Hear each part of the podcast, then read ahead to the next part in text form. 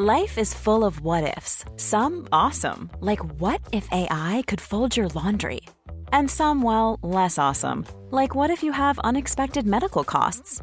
United Healthcare can help get you covered with Health Protector Guard fixed indemnity insurance plans. They supplement your primary plan to help you manage out of pocket costs. No deductibles, no enrollment periods, and especially no more what ifs. Visit uh1.com to find the Health Protector Guard plan for you.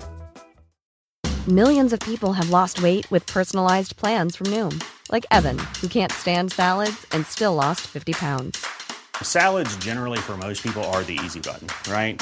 For me, that wasn't an option. I never really was a salad guy. That's just not who I am. But Noom worked for me. Get your personalized plan today at Noom.com. Real Noom user compensated to provide their story. In four weeks, the typical Noom user can expect to lose one to two pounds per week. Individual results may vary.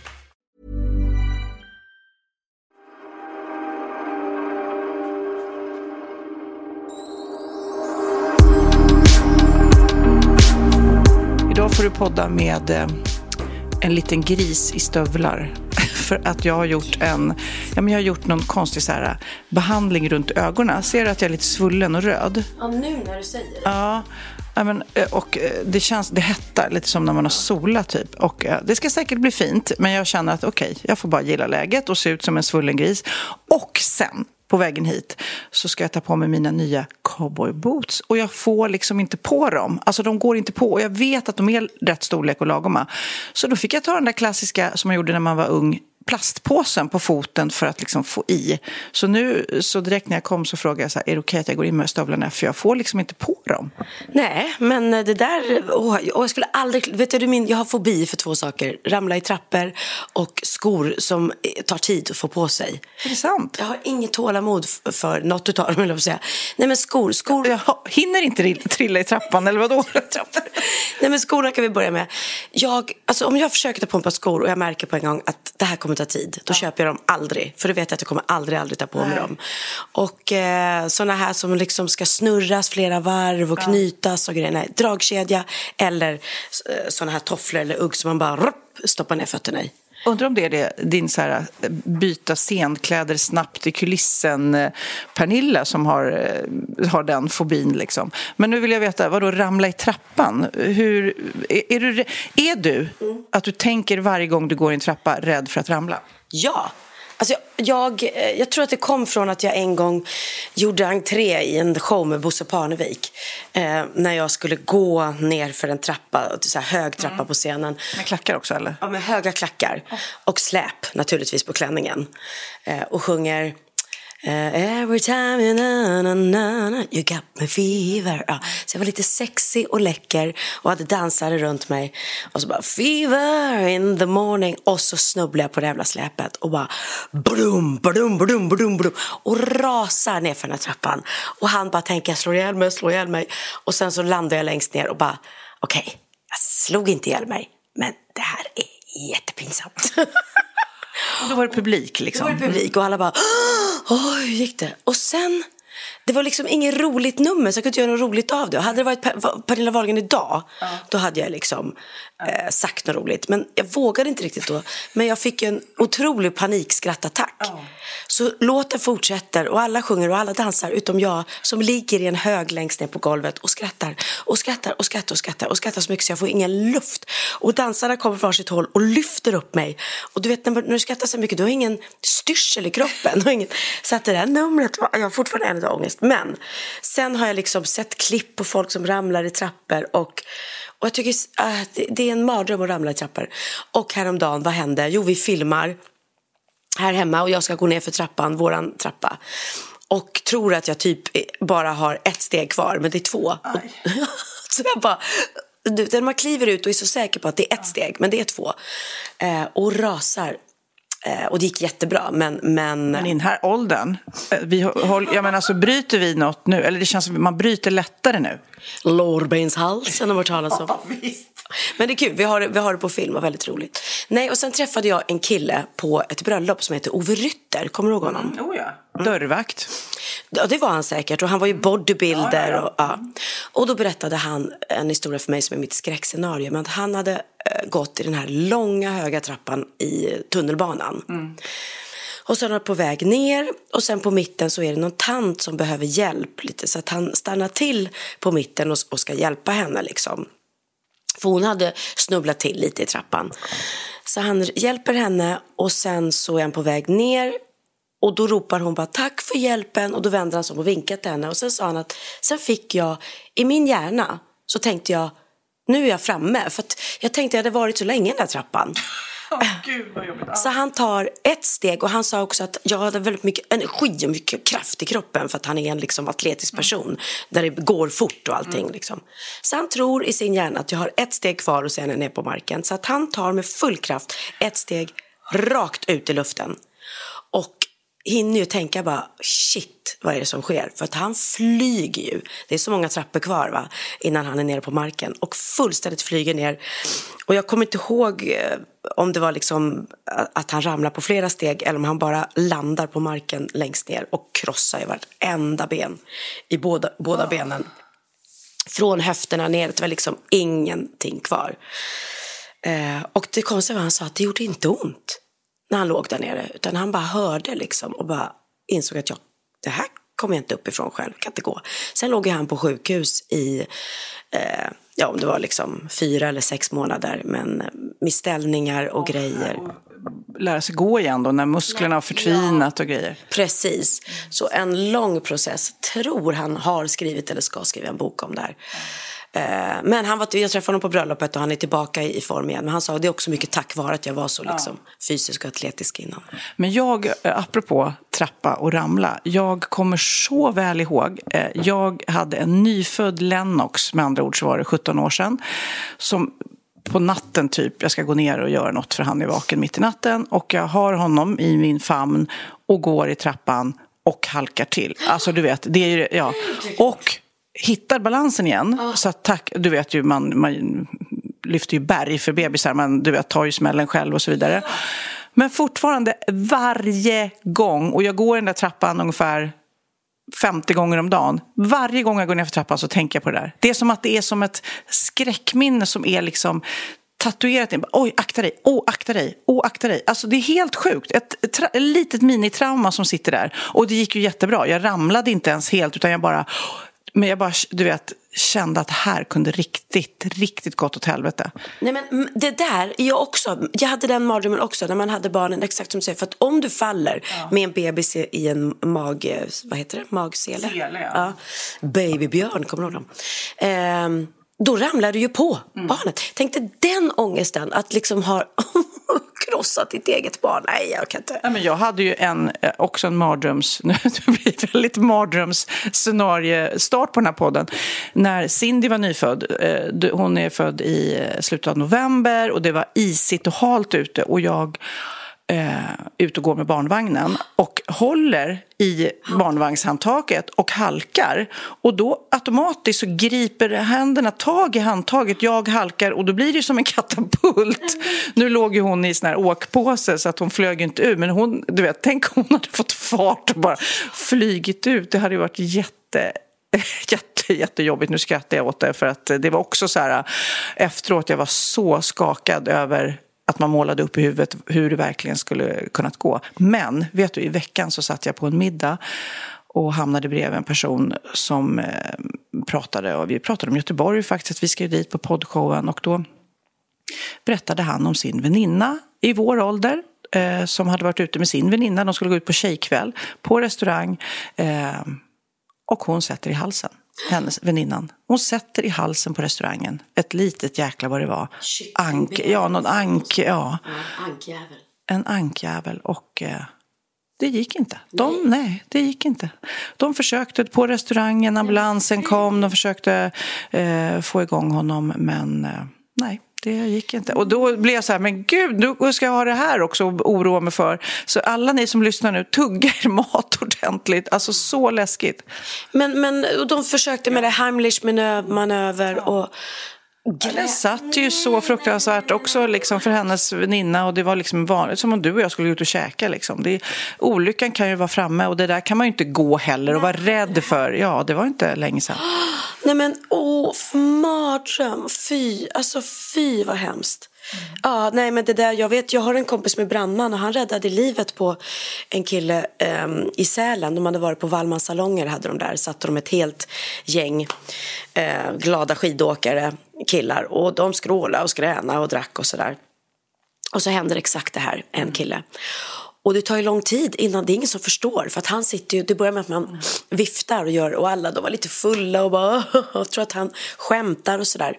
Så att Anders, min kompis då, sitter vid bordet bredvid och tittar åt deras håll och liksom, oh, gud vad roligt av Och han ser den här killen och säger att men han har ju panik i blicken. Så att, men han, man kastas ju inte fram heller när det är ett helt gäng med människor för man tänker att de har väl koll. Har koll själva. Men till slut så säger han att nej, han ser att han, han försöker vifta, han får ingen luft. Så han springer fram, trycker undan hans fulla vänner som inte har fattat någonting eh, av faran och eh, får upp honom i luften och gör den här Hamlish-manöver, liksom, när man, tror jag det heter, när man håller och bara trycker in i liksom eh, och ett stort kycklingben, eller kycklingben bara flyger ut ur hans mun. Så han räddade ju hans liv där liksom. Men det är så lätt att det sker och Eh, fruktansvärt, fruktansvärt hemskt. Men vi ska sluta det här med en liten solskenshistoria. Jag läste i veckan i Aftonbladet, då var det en, en ung kille som var på en badplats. Han hade som flykting kommit till Sverige, eh, var badade vid en badplats med eh, sitt fotbollsgäng. Det här var i Sverige. Mm. Och han är på bryggan och eh, tappar balansen, trillar i. Jag tror han var 16 om jag minns rätt nu.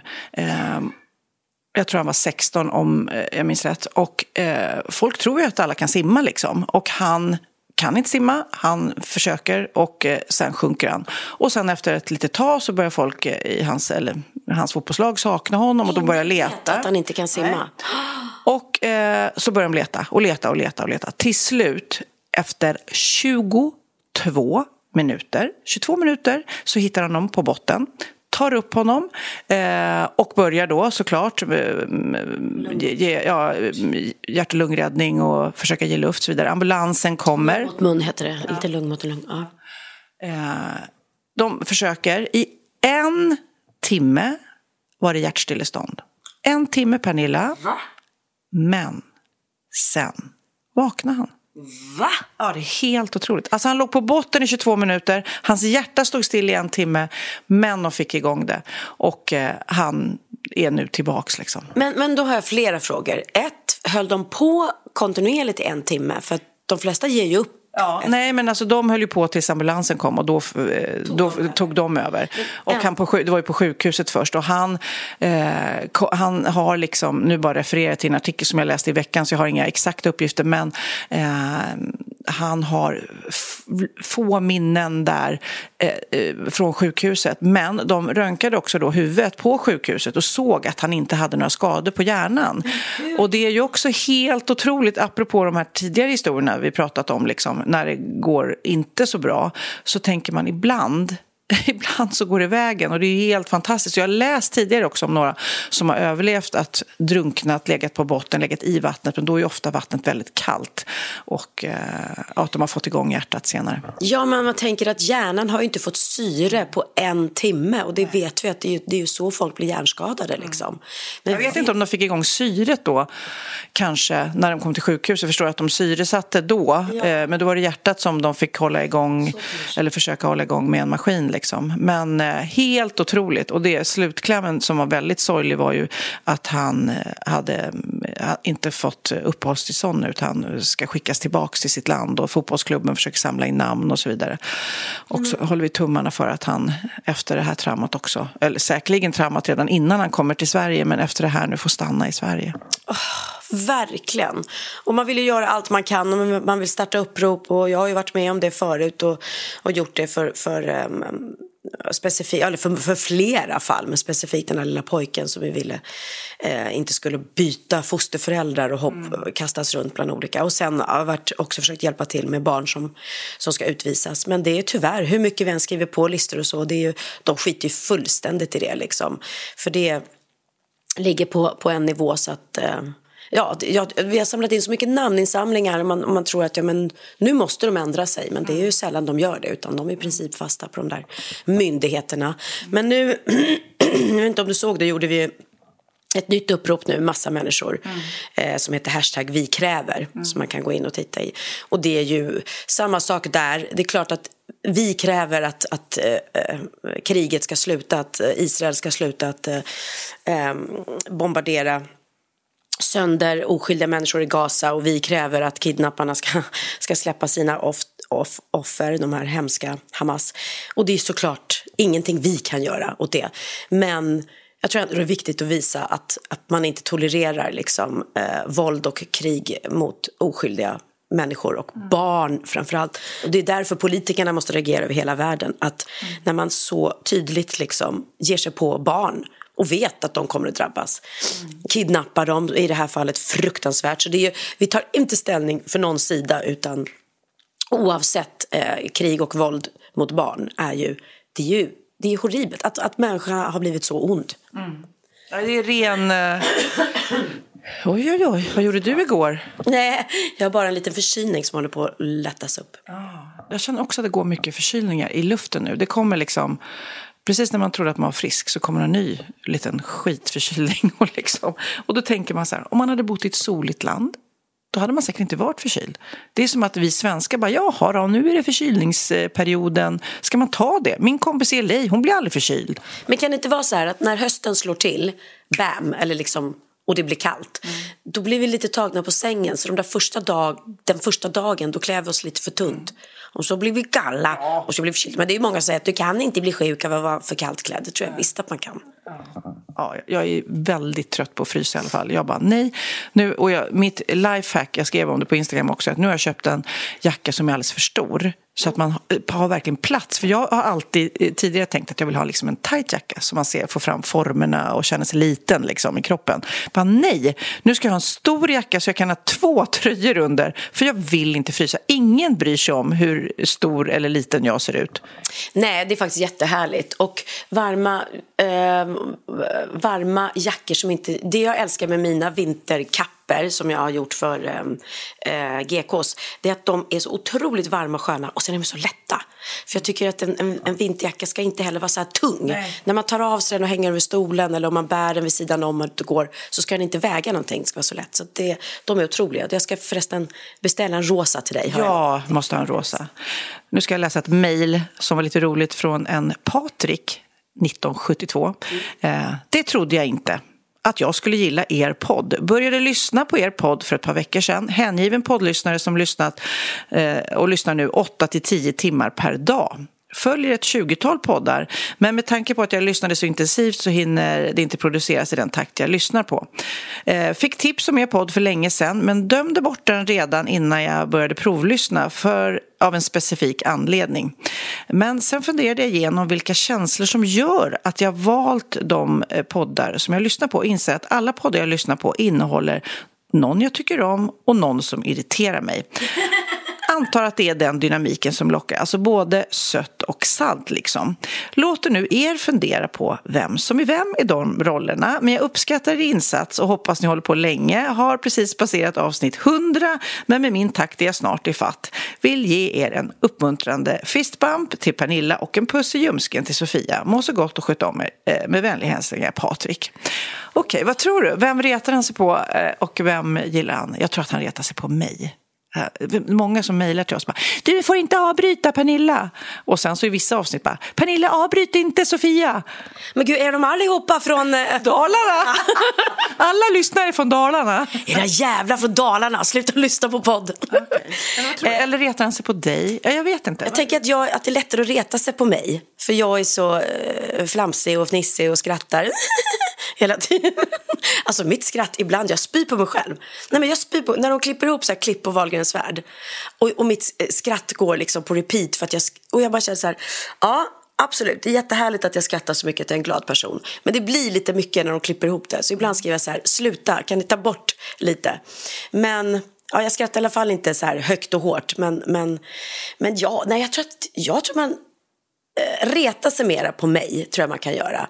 Eh, du är också väldigt allmänbildad och klok och, och jag är inte så allmänbildad. Kanske man tycker att vad är det där puckot? Ja, ja, nu ska du inte förringa dig själv för att du, du, eh, du briljerar och glimrar till ibland. Ja, men det gör jag. Det gör. Inte så ofta, men ibland. Ja, tack, tack, tack. Jag är ansiktet utåt för alla icke allmänbildade människor. Nej, det är den stora styrkan tycker jag i den här podden också. Att du eh, inte håller på och sticker under stol, stol eller skäms för någonting. Du bara, äpp, det står jag för. Och det är så många som känner igen sig i det. Och du avbryter inte alls längre om du nu har gjort det förut. Jag tycker vi är väldigt duktiga på det. Samspelta nu. Jag lyssnade på en podd som jag inte har lyssnat så mycket på. Eh, och då kunde jag faktiskt inte lyssna längre för att den ena personen specifikt avbröt den andra hela tiden. Och det, det blir ju jobbigt. Så att jag tycker vi är duktiga på det. Va?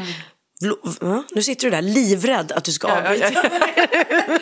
Nej, men jag ska också säga att ibland är man så taggad på att prata och berätta något så då är det såklart att det är svårt att undvika.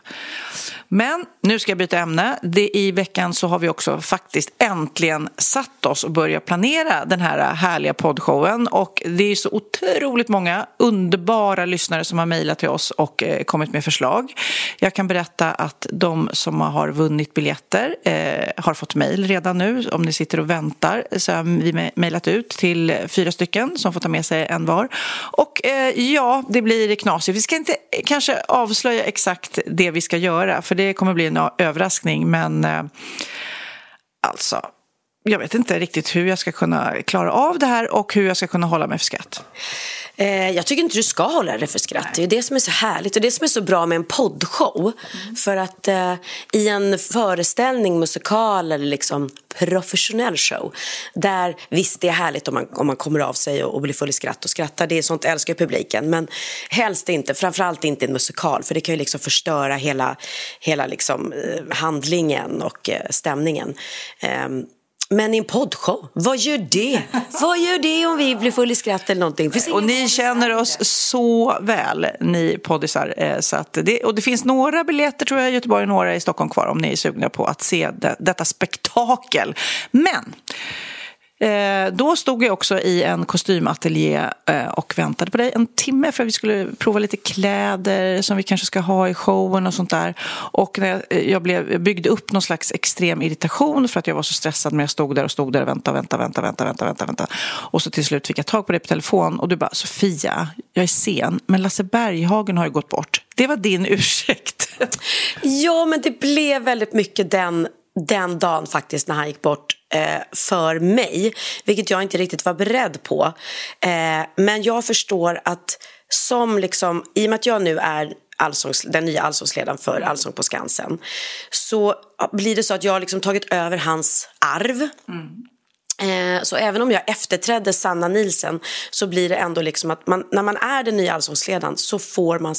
Så jag, alltså varenda radiokanal, tv-kanal, eh, varenda tidning som överhuvudtaget finns ringde mig hela dagen och eh, ville då fråga och vad Lasse har betytt för mig och vad han har betytt för svenska folket och framförallt då vad har han betytt för Allsång på Skansen. Så jag blev lite liksom eh, ansiktet utåt där för att prata. Och då skrev jag faktiskt till, till SVT, mina producenter och, och så att jag, jag vet inte, jag vill inte ställa upp på för mycket för det känns som det här är inte min Att du ska ta fokus från det. Nej, exakt.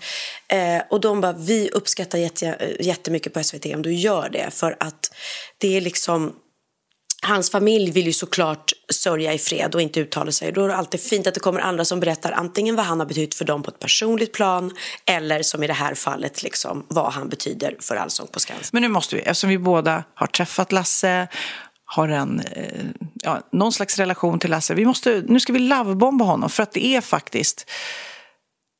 En, han lämnar efter sig ett stort tomrum. Han hade ett sånt sjukt stort hjärta. Han var så härlig som person. Nu, du får berätta alla dina Lasse-minnen. Ja, men det som du säger, Lasse Berghagen för mig, eh, det, han är ju verkligen den här teddybjörnen som han har sjungit om. En stor, varm, man fick alltid en stor varm kram. Han var ju otroligt lång. Varenda bild jag hittar på oss två tillsammans så är det liksom, jag nådde honom till Det är så här, vad heter det? Långa farbrorn, Lilla Anna och Långa farbrorn, den barnboken. Det ser ni ut som tillsammans. Ja, verkligen. Nej, men, och jag, om jag ska berätta då först. Så, från början så minns jag ju Lasse som ung och jag tror att det var när han vann med Jenny, Jenny, boom, boom. Ska vi lyssna lite på den? Jenny, Jenny,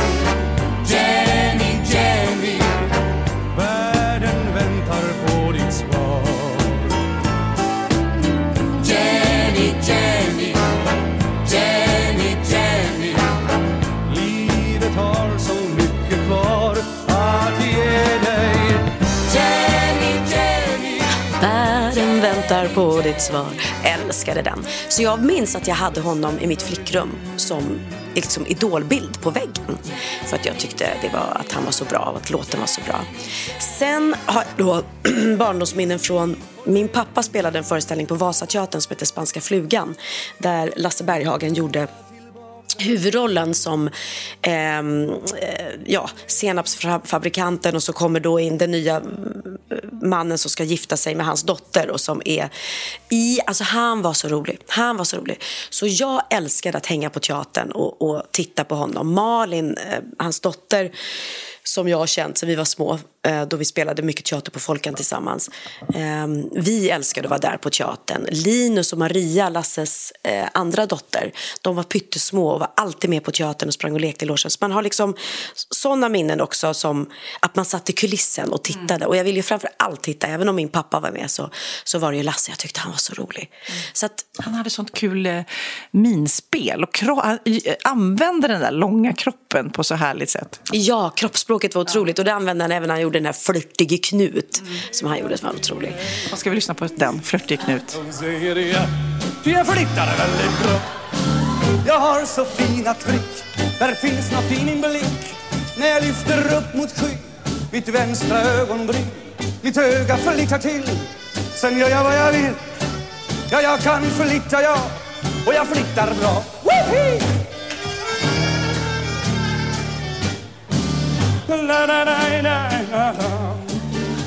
Ja, så underbar. Och då är det så att när jag var liten, då lyssnade jag på jag kan säga så här, Håll igång i skogen och jag köper mig en akustisk gitarr. Vad är det för bra låtar? Okej, vi lyssnar lite på dem. Det blir mycket Lasse här. På torsdag kom det personer från SSU och NTO och sa till Karlsson Käre Karlsson, om ni bor kvar får vi ingen ro men vi har byggt er en liten stuga. In i skogen vid Gärdsöklack och innan gubbarna snackat färdigt med Brigitte Bardot vår Karlsson stack. Jag har köpt mig en akustisk gitarr. Sen den dagen du träffar mig Så här står jag med min nya gitarr. Och min kärlekssång till dig Du har allt det där som flickor ska ha och sen, för alla, det kommer du också berätta om sen, så är det ju Allsång på Skansen. Han gjorde ju verkligen det till den här folkfesten det blev. Och jag har ju då i och med att jag nu har tagit över så har, har, jag fått prata väldigt mycket eller lyssna till Lasses betydelse. Och det var ju han, han och hans producent Meta Bergqvist som tog in mycket yngre artister eh, i programmet. Eh, Håkan Hellström gjorde väl typ sin tv-debut där tror jag. Eh, och han var väldigt personlig och härlig med alla. Och som allsångs eh, programledare vet jag nu också att varenda artist som gästar Allsång på Skansen får ju de välja sin allsångslåt. Och antingen vill man Teddy Björn Fredriksson eller um, um, vad heter det nu, han tog av sig sin kavaj. En kväll i juni. En kväll i juni, tack, borde jag veta. Det är, liksom, de, det är de absolut populäraste allsångslåtarna. Och sen att Lasse skrev Stockholm i mitt hjärta som har blivit signaturmelodin mm. för Allsång på Skansen sen dess och kommer fortsätta att vara det tills mm. programmet läggs i graven. Så att han har betytt otroligt mycket för det programmet och för svenska folket som mm. eh, det, det var ju tack vare honom det blev så många tittare. Mm. Så att ja, Lasse kommer lämna efter sig ett stort tomrum men otroligt många minnen i form av hans musik och, och den varma härliga person han var. Mm. Jag har ju berättat mina två favorit-Lasse-historier tidigare i podden men jag, men jag tar det igen känner jag.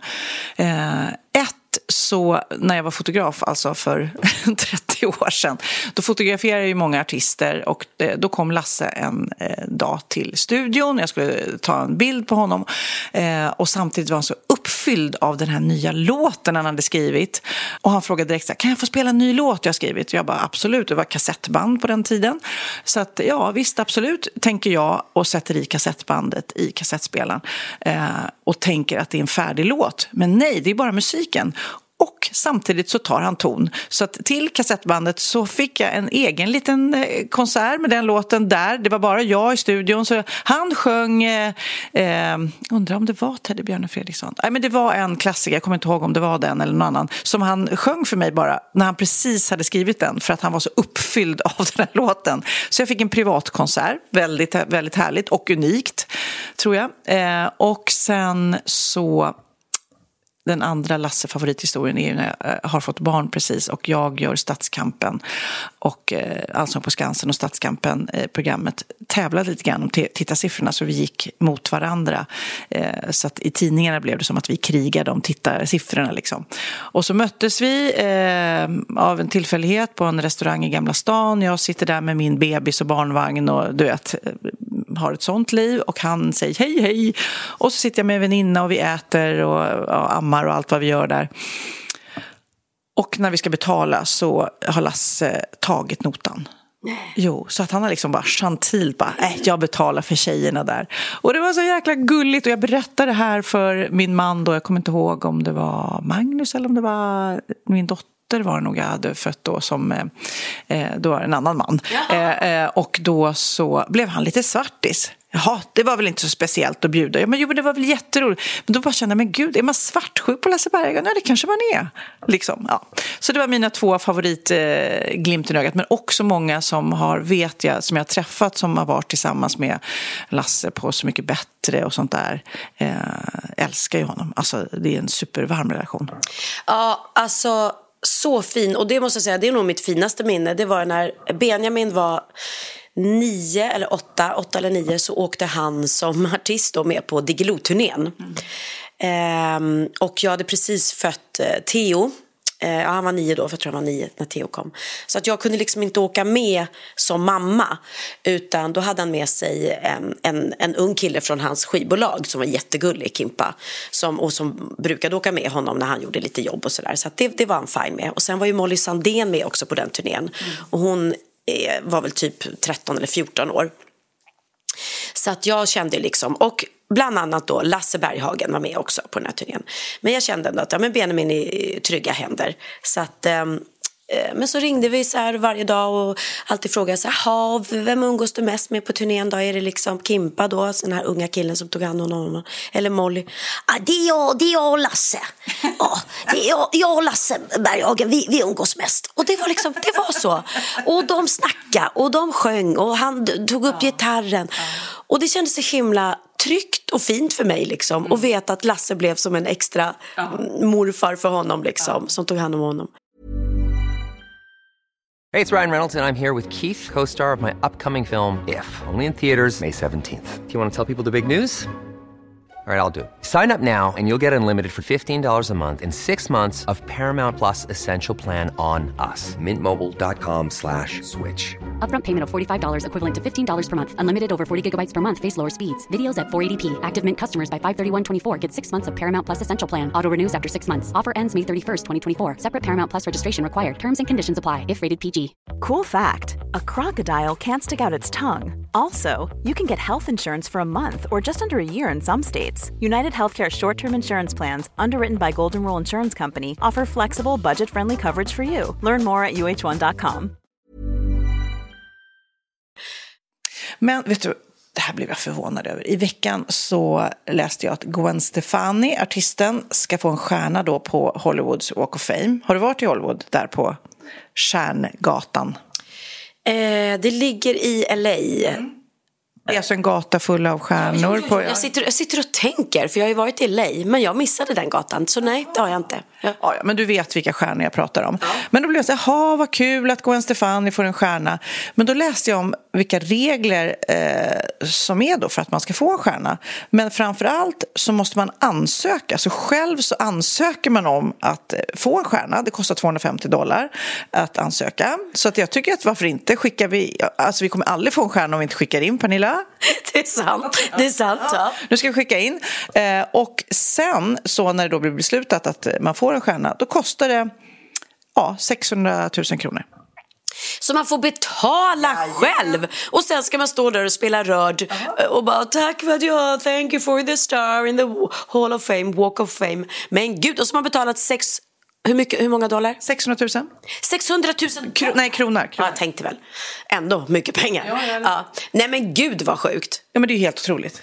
Det är verkligen helt otroligt. Men jag såg också eh, när, hon blev, eh, när hon fick sin stjärna så eh, gick hennes man upp som är den här stora countrystjärnan i Amerika som jag borde veta namnet på. Jag vet inte heller, men ja. Eh, Han är jättestor och de båda två sitter med i The Voice.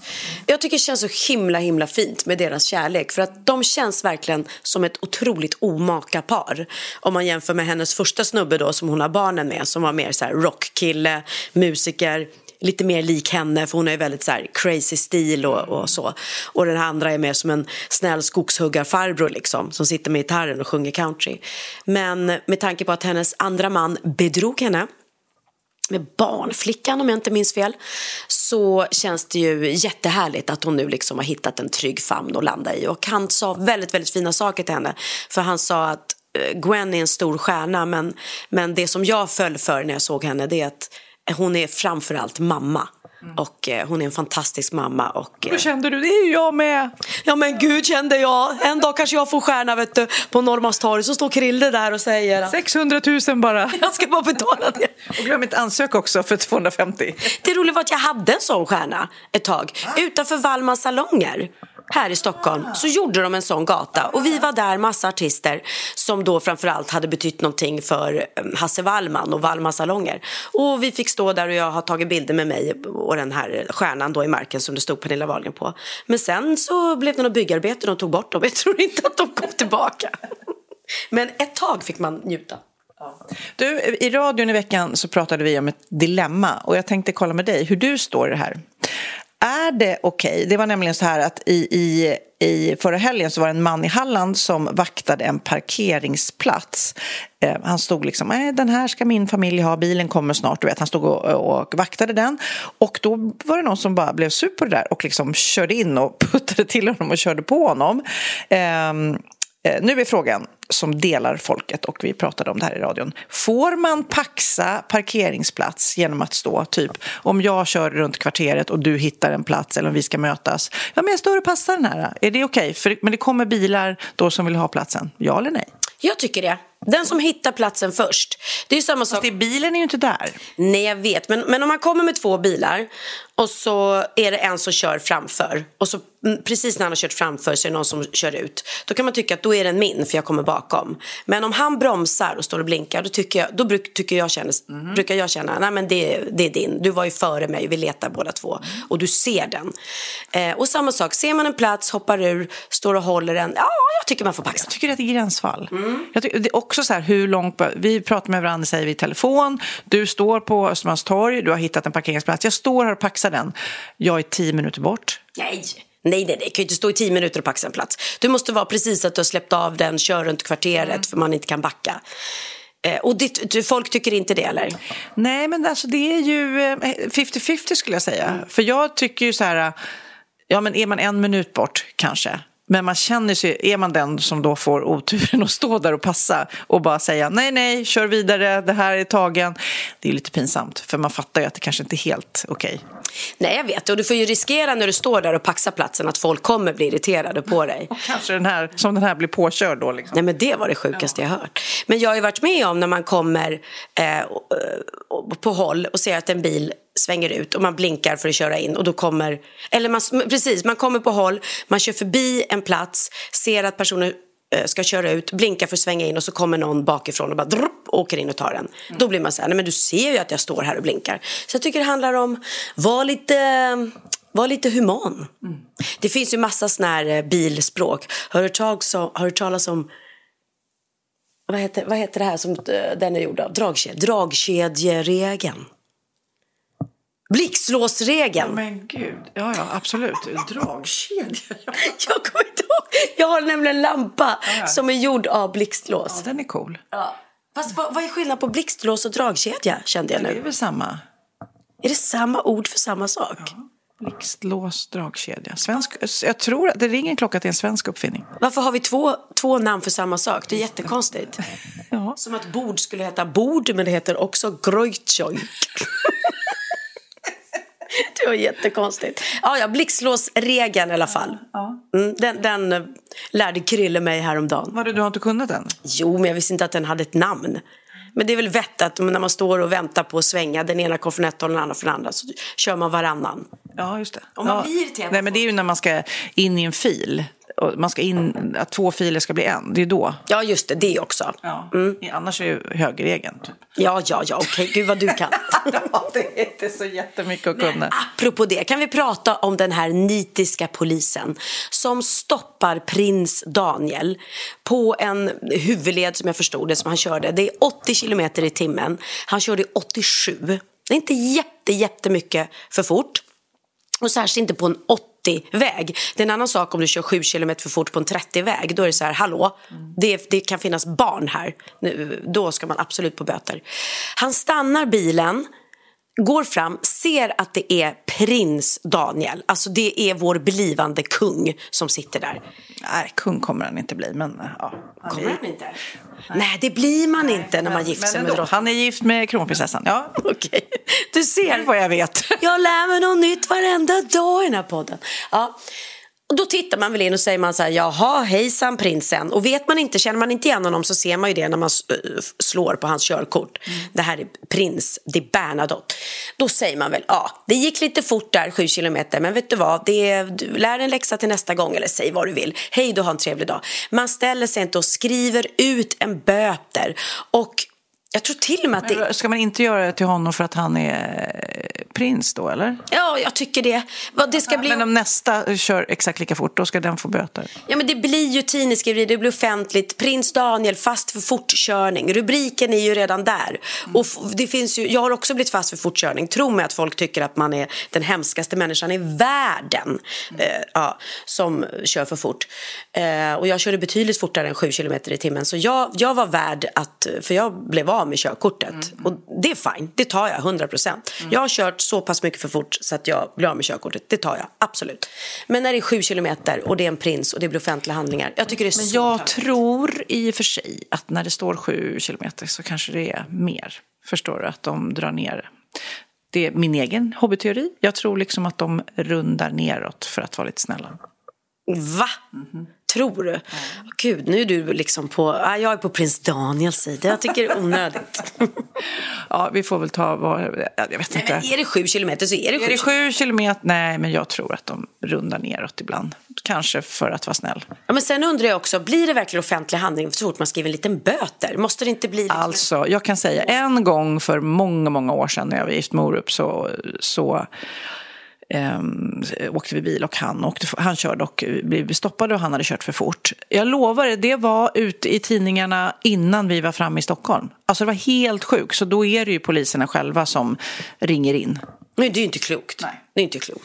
Så att de, liksom, de hade en juicy story. Ja, med det sagt, man ska inte köra för fort, men jag vet inget värre än folk som inte är smarta i trafiken. Ja, det finns så många, det, jag märker det, vi svenskar vi älskar att stå i kö. Jag älskar att stå i kö. Och samma sak i trafiken. Och de står i en fil och så åker man förbi den andra filen och tänker varför står ni alla i samma fil? Och så åker man i fil, filen förbi och det är bara att åka förbi. Och så inser man att ah, de är så livrädda för de ska svänga åt vänster. Och då tänker de man kan inte åka i filen till höger för då kommer jag aldrig komma in i filen till vänster. Jo då, det går jättebra, jag åker förbi alla köer och sen eh, precis när det är dags då svänger jag in till vänster. Oj, vad populärt det är. Det bryr jag mig inte om. Man måste väl vara lite smart. Om alla bara står i de här köerna, det är därför det blir köer. Men om man delar upp sig lite. Pernilla, om alla står i... Åh, Nej, men inte, knasboll. inte i köer till, till banken eller någonting. Jag går ju inte förbi köerna där. Men i trafiken så tycker jag att jag är smidig. Ja, du, tycker- du är effektiv. Men, ja. effektiv. Hur, är Krille, hur är Krille Christian som bilförare? Eh, han är också smidig och effektiv, det måste jag säga.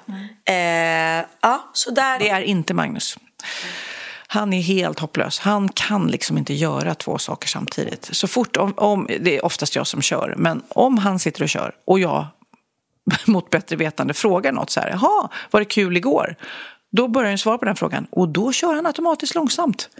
Du vet, det är som att han släpper gasen och börjar prata om vad som hände igår. Och jag bara, nej, nej, nej, kör på du bara. Ja, du kanske inte behöver ligga i den här filen längre, du kan nog eh, lägga i nästa. Du vet, han, han han färdas i bilen. Han kör inte bil aktivt. Och det kan jag ju bli tokig på. Ja, men det förstår jag. det förstår jag. Och, och Jag vill också tillägga att, att, jag pratar inte alltså om en bussfil eller att jag åker på vägrenen. Jag åker i en laglig fil. Det är två filer, man får åka vilken fil man vill. Men folk är så himla bajsnödiga, ursäkta uttrycket, att och det kommer inte gå, nu ska jag, jag ska ju svänga vänster här om 400 meter och ligga här i vänsterfilen. Istället för, ser man att det är tomt i den andra filen, ta den andra filen och sen kan du svänga in efter ett tag. Blixtlåsprincipen kan du använda då. Fast det är många som, ja, men det är många artiga svenskar som släpper in en, absolut. Men det är många som blir arga också. Bara, du ska inte tro att du ska smita in här bara när du inte har köat. Gud ja, och de retar jag mig på också. För jag är alltid, kommer någon och blinkar så stannar jag alltid upp och låter den personen komma in. För då tänker jag, men det här är en smidig jävel. har du gjort något annat kul i veckan? Alltså mitt minne är ju inte så bra. Så att de här veckorna går så fort. Min pappa bor ju här mm. hos mig just nu. Hur är det då? Är det liksom smidigt eller är det jobbigt? Så mysigt. Alltså jag älskar att bo med min pappa. För, för, din mamma är i Spanien, så det är bara din pappa? Ja, min mamma är i Spanien eh, och med Nicke, min bror. Så de har lite mor och sontid mm. och då har jag lite far och dottertid här i Spanien. För pappa hade en läkartid här i Sverige så att han eh, var tvungen att vara hemma. Eh, och då bor han hos mig och det är så mysigt. Är han så mysigt. tycker det är så mysigt tror jag.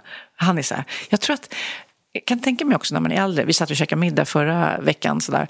Mm man är så, de umgås ju väldigt mycket.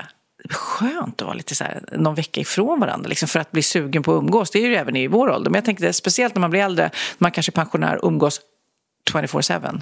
Det, ja, men det tror jag... 7-11. 7-Eleven som din pappa sa. 7-Eleven, just det. Man umgås 7-Eleven.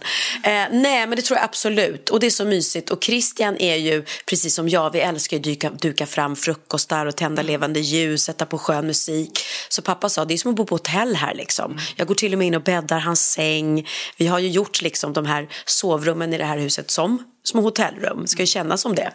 Så att, eh, nej, här är det service. Igår eh, hade jag filmat hela dagen med Wahlgrens värld och sen så gick jag in i Salehallen och så köpte jag eh, entrecote, massa goda tillbehör. Och så åkte jag hem och så kom Linus över och Theo eh, var, var, med på middag. Och det hör ju inte till vanligheten att han alltid vill käka middag med en en lördagkväll. Liksom. Eller? Det kanske var fredag igår. Ja, Ja, det var fredag igår. Ja, mm. Och så satt vi bara tillsammans allihopa och, och, och käkade god middag och tog ett glas vin.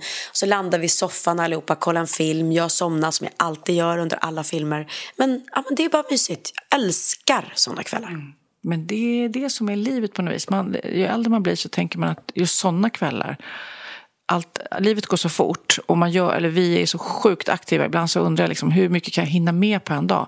Men just sådana kvällar, som somna i soffan när man tittar på film med familjen, alltså, det är ju de man kommer tänka tillbaka på. Mm, absolut, absolut.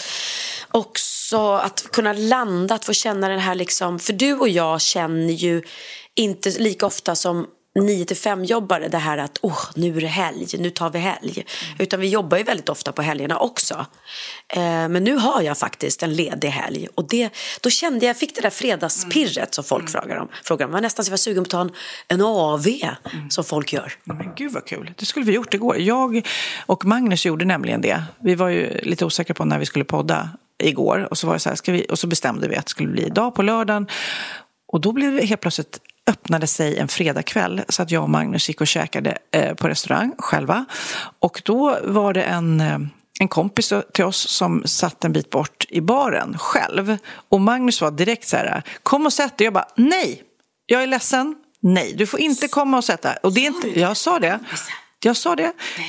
Jo, jag sa det. För att jag kände att jag ville ha egen tid med Magnus. Eh, så han blev nog lite förvånad. Jag bara, du får komma lite senare men nu ska jag ha min man för mig fred, i fred ett tag. För att jag bara känner att vi pratar aldrig. Alltså jag bara springer in och ut, jag jobbar ofta sent på kvällarna, jag har gjort fler, du vet jag har delat ut priser den här veckan, jag har hållit i någon energigala och du vet jag bara, nej men jag träffar inte min man. Så att sen när vi hade käkat på efterrätten, då fick han komma och sätta sig.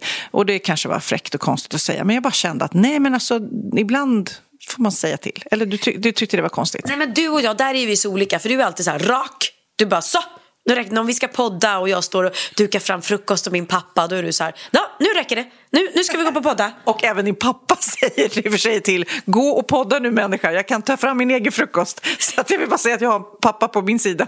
Det är sant, det är sant. Nej men jag är alltid så här, åh, och om, om, om Krille hade sagt till någon kompis, även om jag hade känt i hela min kropp att nej, åh vad jobbigt, ska han komma och sätta sig här? Jag hade nog bara, ja ja, kom du, kom du. Sätt. Så att, det är lite, men jag tyckte ändå att det... Jag, kände, jag känner mig dum nu i efterhand. Men, det, men vi behövde det, liksom vårt förhållande behövde att vi satt själva en stund i alla fall. Och det har du ju rätt i. Så där gjorde ju du rätt. Annars så hade du bara suttit och irriterat dig på att jaha, nu kom han här och förstörde vår. Det skulle ju bara vara vi. Och så hade du suttit och varit lite irriterad. Och då, Oj, det var min mage. Och då hade Magnus kompis gått därifrån och tänkt, sur hon var den där Sofia Wistam. nu, så, nu så får jag ett väldigt dåligt rykte ändå. Om den surfittan som inte låter mig sitta med på middagen. Det tycker han ju ändå. Han var jävla ja, men det, så ibland är det bra att vara lite rak och tydlig och eh, ibland är det kanske bra att inte vara det. I don't know. Det är olika. Vi är, vi är alla olika. Ja, men det roliga, en liten, liten teaser till vår kommande poddshow kan vi ju säga innan vi, vi avslutar. Det är ju att faktiskt våra män ska vara med oss på den här turnén och det kommer bli eh, skräckblandad förtjusning i den. Det kommer bli, uh, ja kommer det bli. Eh, jag älskar också att vi tar med dem trots att vi tycker, trots att vi har ett litet motstånd och vi tycker det är lite jobbigt och grejen är att det tycker de med. Mm. Så alltså de ska även med på scenen vill jag lägga till för er som nu hör det här. Åh oh, herregud, oh, herregud. jag får panik bara du säger det. Ja. ja. absolut. Men också vi ska till Göteborg. Förstår du vad trevligt vi kommer att ha? Järenby i Göteborg. Ah, och Lorensbergsteatern som jag älskar. Alltså jag älskar Lorensbergsteatern. Mm. Det är Galenskaparna som äger den och eh, älskar dem också.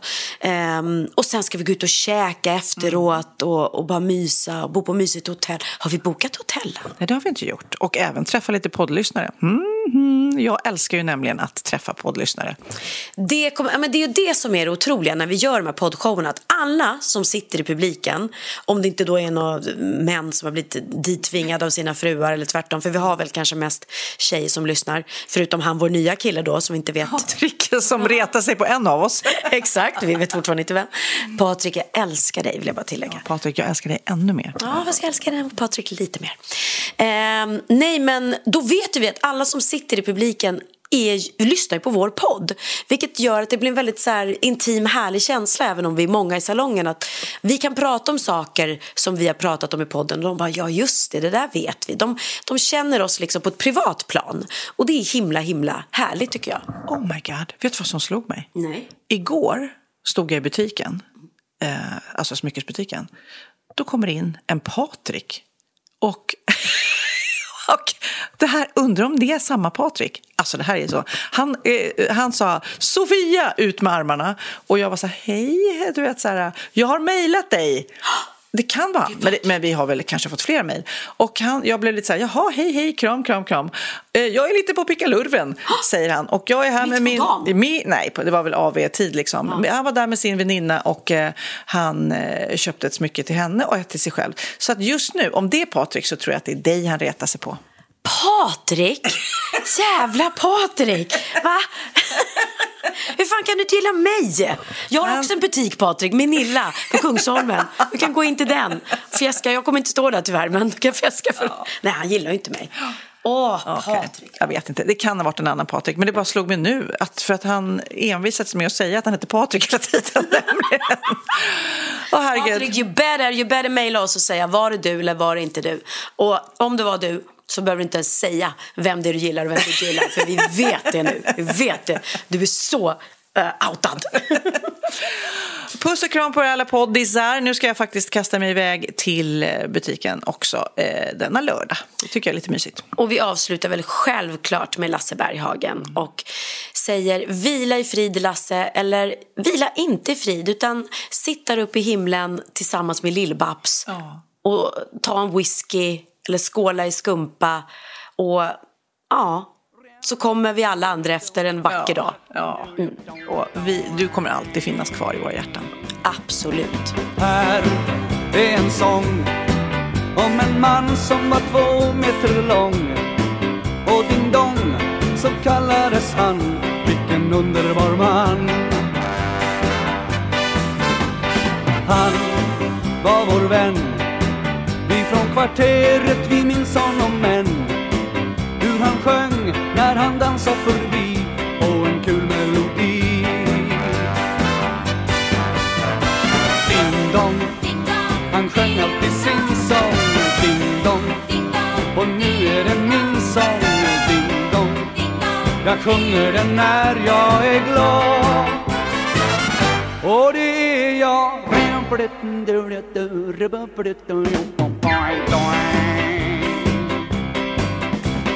Han hade hatt, ja en hatt som var liten och platt. Och den satt alltid lite på sned, han var stilig att se.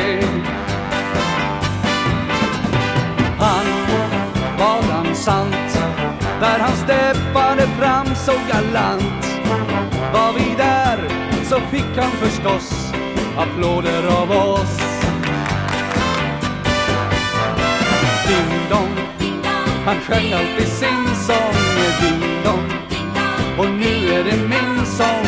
Ding dong, jag sjunger den när jag är glad. Och det är jag.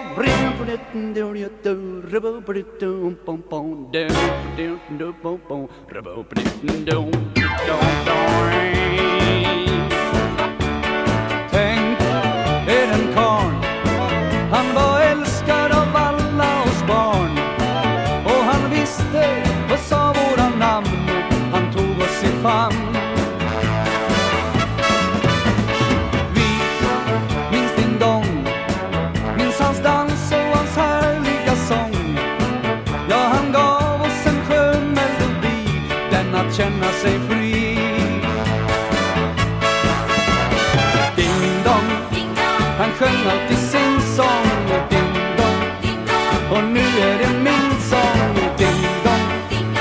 Sjunger när jag är glad. Och det är jag, ding dong. Han sjöng alltid sin sång, ding dong. Och nu är det min sång, ding dong. Jag sjunger den när jag är glad.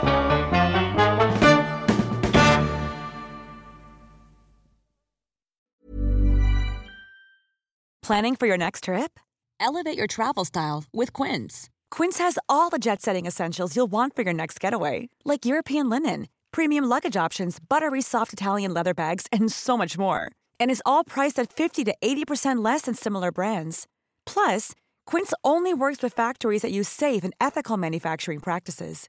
Pack your bags with high-quality essentials you'll be wearing for vacations to come with Quince. Go to quince.com/pack for free shipping and 365-day returns. Hi, I'm Daniel, founder of Pretty Litter. Did you know cats tend to hide symptoms of sickness and pain? I learned this the hard way after losing my cat, Gingy. So I created Pretty Litter, a health monitoring litter that helps detect early signs of illness by changing colors, saving you money and potentially your cat's life. Pretty Litter is veterinarian developed, and it's the easiest way to keep tabs on your fur baby's health right at home. Go to prettylitter.com and use code ACAST for 20% off your first order and a free cat toy. Terms and conditions apply. See site for details.